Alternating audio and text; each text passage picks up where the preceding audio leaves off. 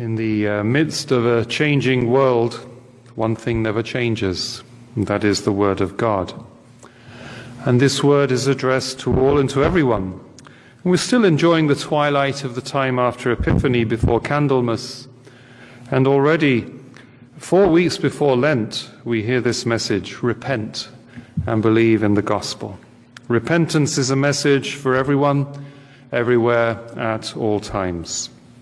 The prophet Jonah was a reluctant prophet, yet in the end he obeyed God and went to the city of Nineveh to announce the destruction that God had threatened. We do not know the nature of the sins being committed in Nineveh. All we know is that Jonah was commanded by God to set out for the great city of Nineveh and preach against it, for their wickedness has come before me. When Jonah preached as he was commanded, the people of Nineveh believed God. We're told they proclaimed a fast, and all of them, great and small, put on sackcloth. And this was even before the news had reached the king, who, when he heard Jonah's message, issued a proclamation ordering that no man or beast, no cattle or sheep shall taste anything. They shall not eat, nor shall they drink water. Man and beast alike must be covered with sackcloth and call loudly to God. They must all turn from their evil way and from the violence of their hands. Who knows, God may again repent and turn from his blazing wrath, blazing wrath so that we will not perish. As loyal citizens of the United States, we pray for the newly inaugurated president. We will in the intercessions at Mass, and we will again at the end of Mass. But we cannot fail to be alarmed at the joint statement he and Vice President Harris issued on the very day of the 48th anniversary of Roe v. Wade, just two days after his inauguration, after the president's inauguration. I want to read the statement to you. Statement from President Biden and Vice President Harris on the 48th anniversary of Roe v. Wade. Today marks the 48th anniversary of the U.S. Supreme Court's landmark ruling in Roe v. Wade. In the past four years, reproductive health, it's a euphemism, of course, including the right to choose, has been under relentless, relentless and extreme attack. We are deeply committed to making sure everyone has access to care, including reproductive health care, regardless of income, race, zip code, health insurance status, or immigration status sorry, in health insurance status or immigration status. The Biden Harris administration is committed to codifying Roe v. Wade and appointing judges that respect foundational precedents like Roe. We are also committed to ensuring that we work to eliminate maternal and infant health disparities, increase access to contraception, and support families economically so that all parents can raise their families with dignity. This commitment extends to our critical work on health outcomes throughout the world, which means you and me paying for abortions in other countries. As the Biden Harris administration begins in this critical moment, now is the time to rededicate ourselves to ensuring that all individuals have access to the health care they need. The word abortion isn't mentioned once, but that's what it is all about.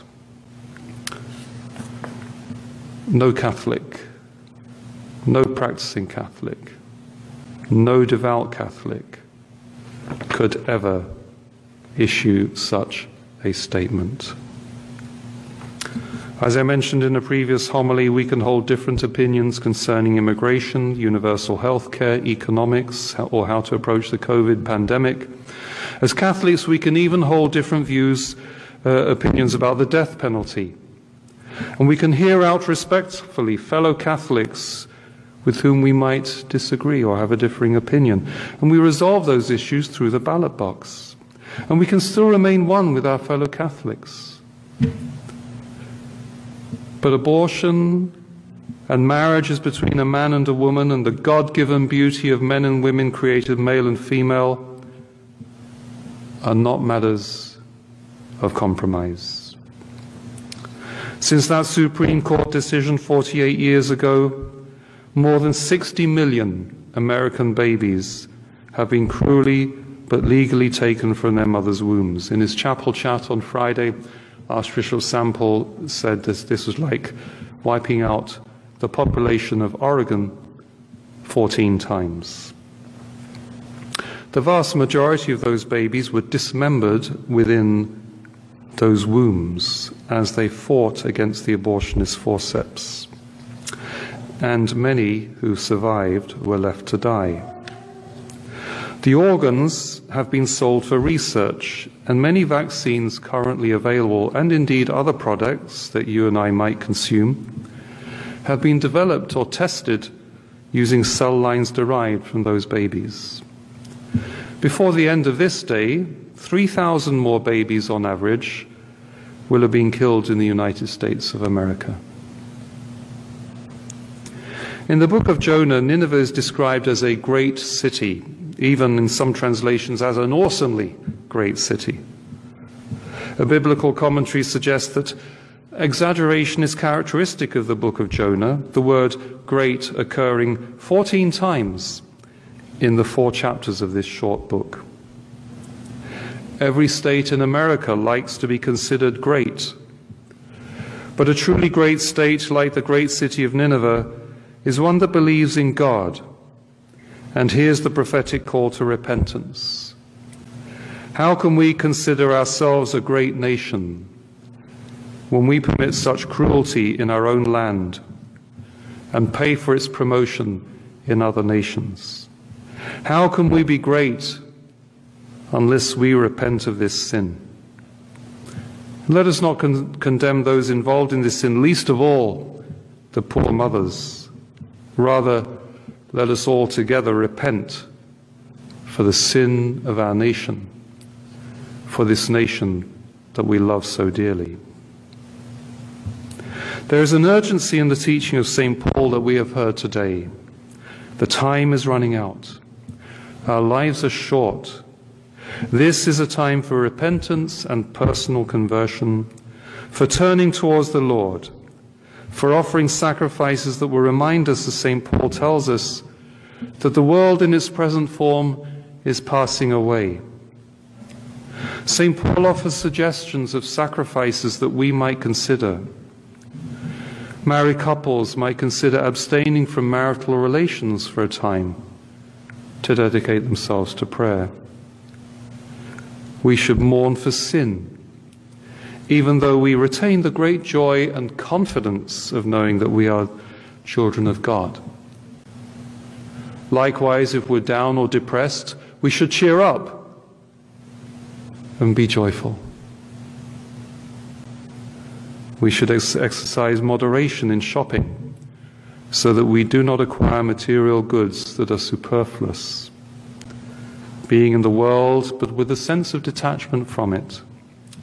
It is of the kingdom of God that we are citizens. This world is passing, and yet we are called to proclaim that kingdom to our contemporaries. In the midst of confusion, division, fear, the sure way is to be ever more focused on God daily Mass if possible, praying the Rosary individually, married couples praying the Rosary with one another, in the family, frequent confession, daily reading of the Bible, serving others, enjoying the beauty of God's creation, neither losing our joy nor foolishly ignoring the call to repentance. when on Friday I just decided I've got to get away. I booked myself a retreat before Lent. It's been a noisy time, hasn't it? I'm going away to an abbey to spend a few days in prayer. Free from the attachments of the world, each of us, in accordance with our state, will be ready to abandon our nets Abandon what entangles us with the things of the world. Abandon even the friendships we hold dear, even our parents, if that is what God is calling us to. even embracing celibacy for the kingdom of God in the priesthood or the religious life. To be prophets like Jonah, apostles, fishers of men like Simon and Andrew and James and John. To proclaim in Jesus' name to the men and women of our time the kingdom of God is at hand. Repent and believe in the gospel.